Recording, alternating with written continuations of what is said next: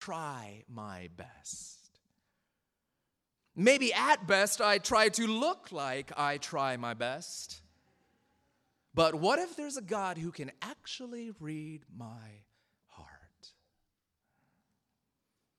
The Bible tells us that God can and God does read our hearts, our lives, our minds, our motives, our every action, public and secret. And because of this and all the more, because of the sin of our lives, we are immediately, every one of us, deserving of God's judgment.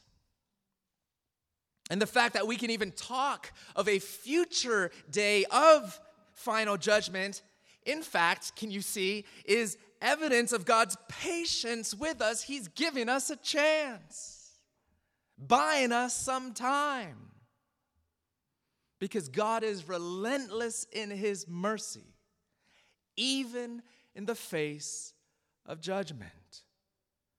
You see, friends, the good news is not that judgment doesn't exist. The good news is that God, in his love, takes the judgment that you and I deserve. David executed judgment. Jesus the son of David, executed judgment by letting himself be executed. He took the sword so that you and I wouldn't have to. When Jesus hung on the cross, he suffered literal hell on earth. He bore the full brunt of my future final judgment, and he did it in my place. This is the grace of God. This is the love of God. The rescue we need is a rescue from Jesus, his judgment. The rescue we get is a rescue by Jesus, his mercy.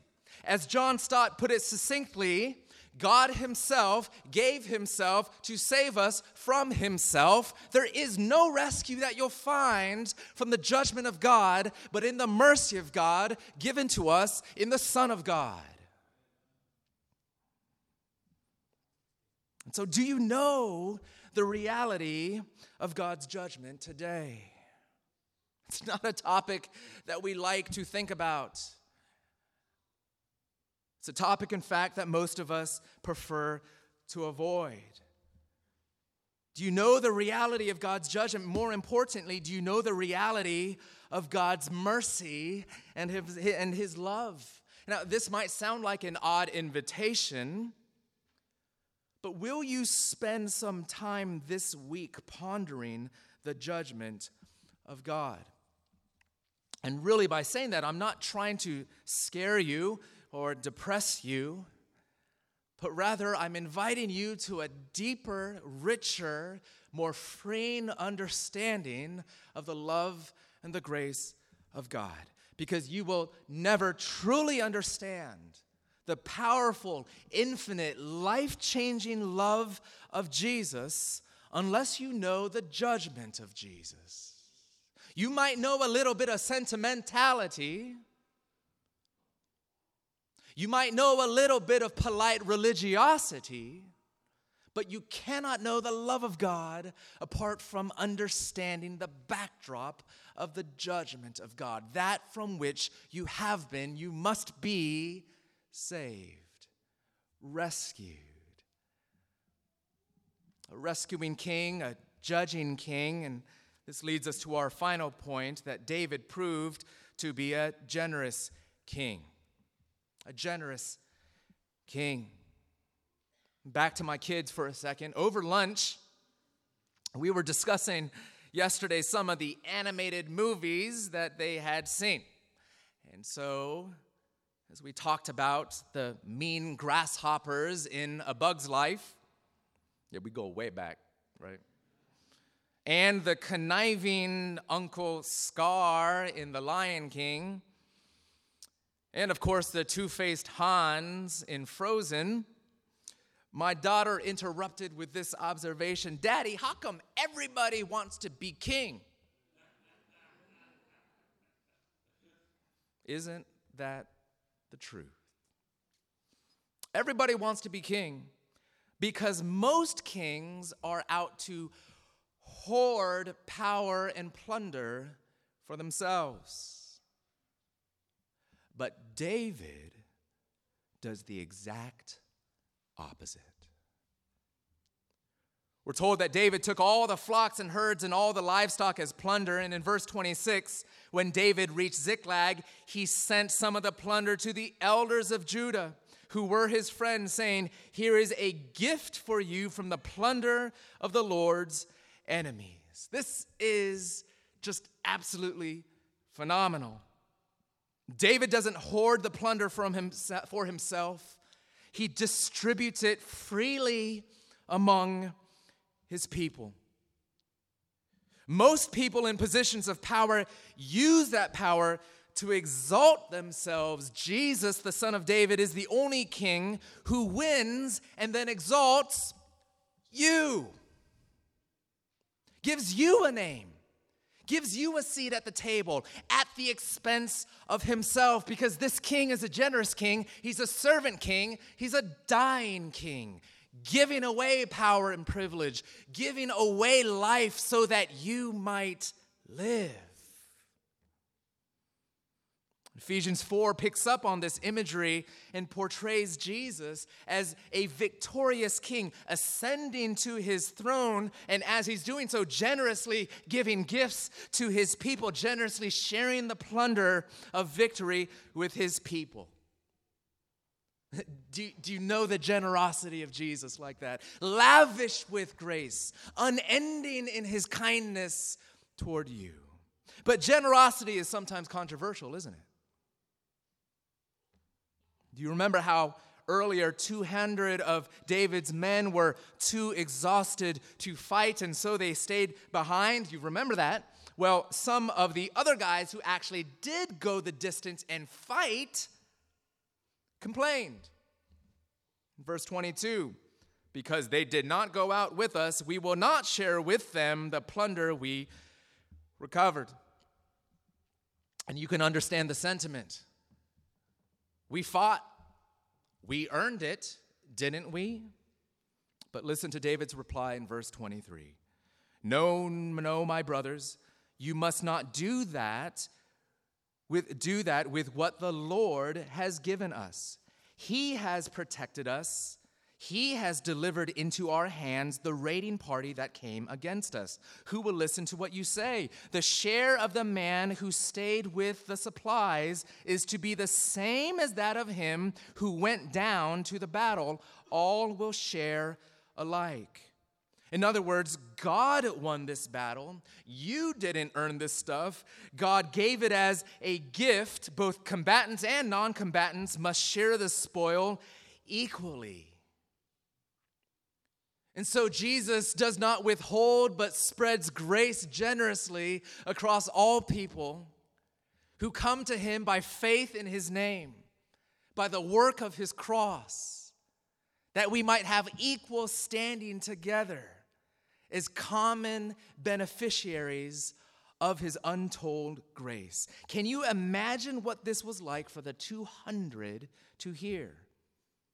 I mean, think about it. You're tired, you're exhausted, you're convinced you couldn't save yourself, let alone your wife and your children. And imagine the maybe the shame of giving up, collapsed by the valley maybe even with images of your enslaved spouse or kids flashing through your mind. Here's David, not for a second ever despising such helplessness. Jesus doesn't either. He says, I will fight for you, even when you're nowhere to be found on the battlefield. I will fight for you as your substitute in your place. And afterwards, I'll treat you as if you were the greatest hero in the fight. This is the gospel. Not just getting what you do deserve in judgment, but not getting what you don't deserve in honor, in joy, in status, in gifts, in the love of the Father that the Son of God Himself alone deserves. This is grace. This is the generosity of the King. And when it starts to sink deeply enough into your heart, it begins to transform your soul. And you start to become just like this King. This rescuing king, this generous king, this king of justice. We begin to be more eager to take risks ourselves to rescue others, both spiritually as well as socially because you're so full of joy, overflowing joy, that you yourself have been rescued by the King. And you become more eager to share whatever benefits you've received in life, whether sharing the gospel with a neighbor or sharing your dinner table with a stranger. But Jesus has been so lavish in his kindness to you. How can you not start to be the same to those around you? Because God's people become a sharing people because Jesus has shared with you. Do you know this king? Have you been touched by this king? This rescuing king? Yes, this judging king, this generous king. Do you not just see him? Have you received him? Do you not just know him? Do you love him? Let's pray. Because that's what we seek to do, Lord to see you, to love you, to become more like you. Do that in our midst by the power of your Holy Spirit. We pray in Jesus' name. Amen. Let's stand together and let's sing.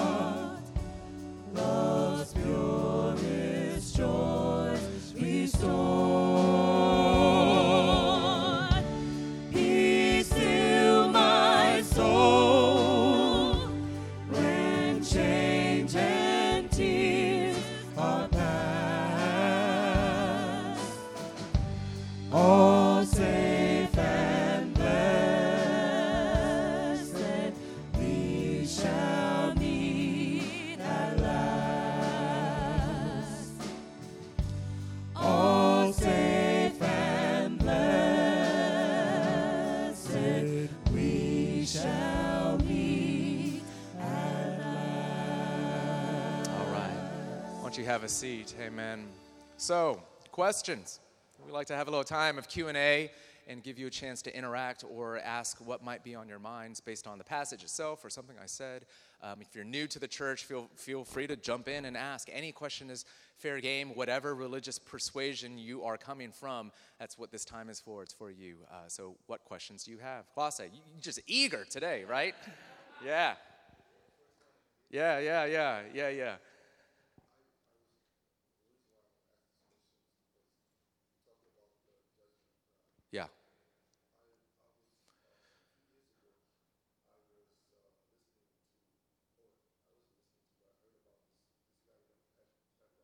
Sure. Yeah.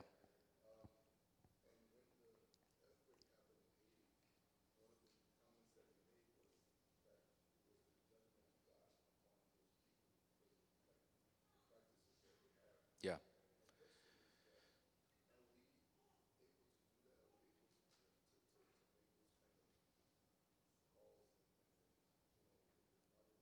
Yeah.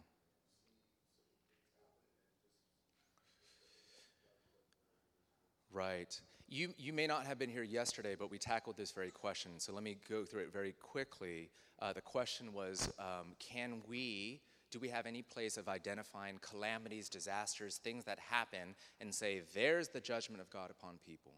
And I think the quick answer is the Bible is clear that God uses all kinds of circumstances, both good and bad, as ways of both blessing and judging people. The problem is we don't know the mind and the heart of God. He does do this, but we don't have the answer key.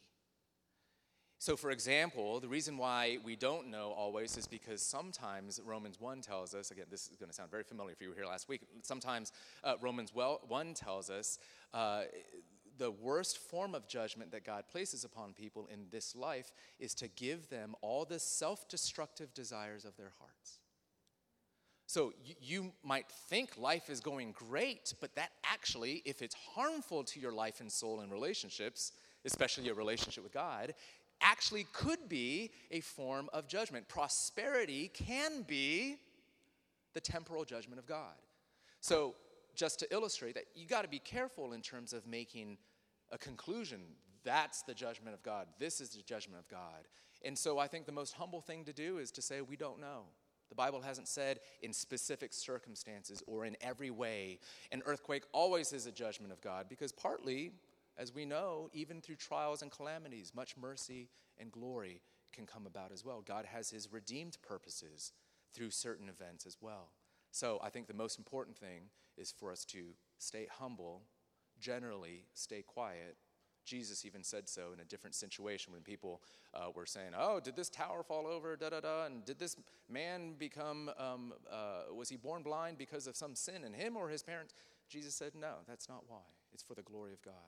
So, um, generally, the best wisdom is for us not to try to connect dots where God hasn't authorized us to.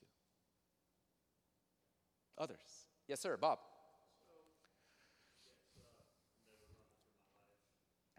Yeah.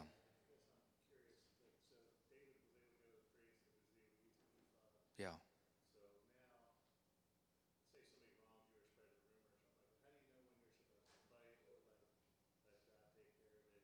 Yeah. Yeah, I think, and so, you know, the ephod and all of that, it's this curious thing where David is for a moment assuming the role of a priest where he's connecting and speaking with God directly. Now, we don't have that now. Since Christ and since his apostles, what we have is a more sure word, the written word of God. That's how God speaks to us most clearly. And so that's where we'll find the best principles and guidance as to, okay, I get wrong, now what do I do? And I think what we find in Scripture is some of the stuff we've been talking about over the past couple of weeks the call to love our enemies, uh, especially individually. So, one thing that needs to be clear is last week we saw David loving his enemy, Saul, trying to kill him, and yet here we see him engaging in warfare and judgment. Well, what's the difference? With Saul, that was David's personal act of mercy. With the Amalekites, David was representing the state and more largely God himself. And I think there's a difference as well, where uh, whatever a person might, if they wronged you in a criminal way, whatever they might deserve under the law, God calls us to engage personally with mercy. Not to say that's easy. Um, even calling us to dare to forgive, not to retaliate, um, but also giving us freedom to seek justice as well. So I think it's a complex moral, ethical issue. I think it depends on the situation. Um, but I think God's word gives us some principles that we can work with. It's good. Others? Yeah.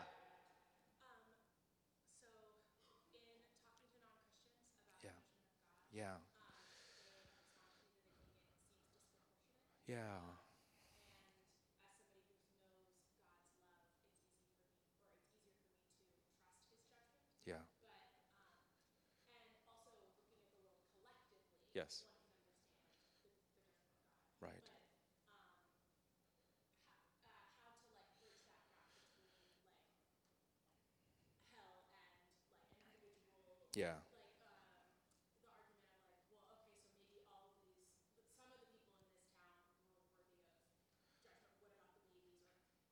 Sure. Yeah. It's good. These are hard, yeah. So, whatever your spiritual background, these are hard questions, aren't they? Um, whether if you are a Christian or if you're brand new to Christianity. So, the question here is for those that resist this idea of judgment, especially if it feels disproportional to the crime, for example, and, and just to take that one sliver, because I know there are a couple pieces in there. A lot of people feel like, okay, so I'm a human being and I do a couple bad things, fine, but holy hell, like this is eternal damnation, this is serious. Uh, and it feels disproportionate, it feels actually unjust. And I think the critical thing to understand is that oftentimes the offense of our crime is measured not just according to the perpetrator of the crime, but of the party offended. See, so we actually have this principle already embedded even in our civil laws. So, for example, if I uh, do something wrong to you, um, that's not a good thing. I shouldn't do that. Uh, but we, if I were to um, retaliate against a police officer, well, we have heightened protections for good reasons for law enforcement officers. If we were to do that against the mayor, it heightens it even more. If we were to do something offensive or even violent against the president, you'll find your face on the ground really quickly, right? So, to the degree that a person holds honor or status or special office in society, we say there's greater offense committed against that person because of who they are, not because of who I am, and not even just because of what I've done. The same thing goes, well, how much more with God? A God of infinite holiness, infinite beauty, infinite glory, infinite worth, infinite everything. Even though I'm finite, for me to offend him with my selfishness and sin, and my indifference, and my rebellion, and my hatred, and my all of that, both towards God and towards those that are made in his image, and therefore towards God, the offense is incalculably infinite, and therefore deserving of eternal, limitless punishment. You, you, you, you, it's, I presented it logically, but it's the sort of thing that's supposed to drive you to your knees. Um, because this is how the Bible calculates uh, the worth, uh, the, the, the, worth of the, the judgment worth of the sins that we commit. Let's keep talking. There's a lot more there. And let me just round this time out by saying, but Jesus who took infinite, eternal condemnation, hell itself that we deserved. Now, cumulatively, across all those who would trust in him one day, on the cross in that moment, suffering it all for you and me, that we might be forgiven, that we might know grace, that we might receive mercy rather than judgment from him. This is the good news of Jesus. And this is what this table is all about, and I want to invite you to it. A table where you can eat that story. You can remind your soul, where Jesus can feed it into your heart because he says, Look, I know you don't want to believe this. I know it's hard to believe this. I know it's hard to believe good news. So eat good news. Take it in. Dine with me at this table. Let me feed your weak and weary soul.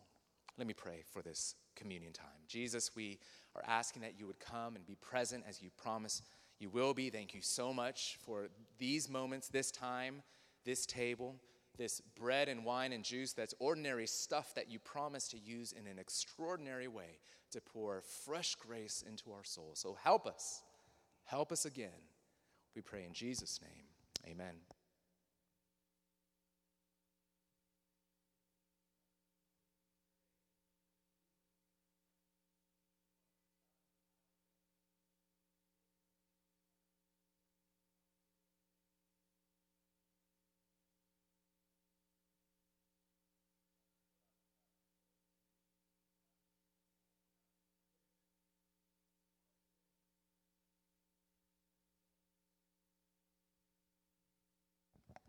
We got two stations in the front, one in the back. You can come up and just jump to anyone that works for you. Come and join in line right away if you'd like to, or you can wait and sit and pray and reflect in your seat. It is totally up to you.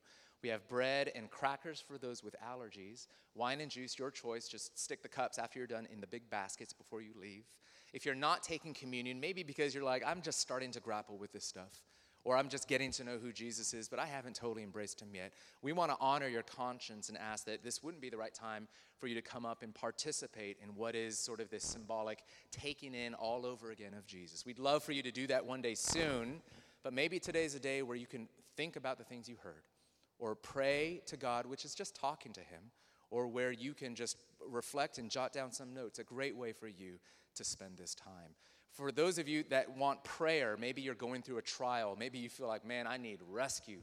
We got a prayer team, uh, two sets of members here that would love to pray with you. Bring your troubles to the Lord through these friends. It's Anna and uh, Frank, and they would uh, love to meet you in the back corner there. If maybe you're out of words, but you just need prayer, someone can pray for you. Let's come forward and let's participate in communion or in whatever way that you need the grace of God.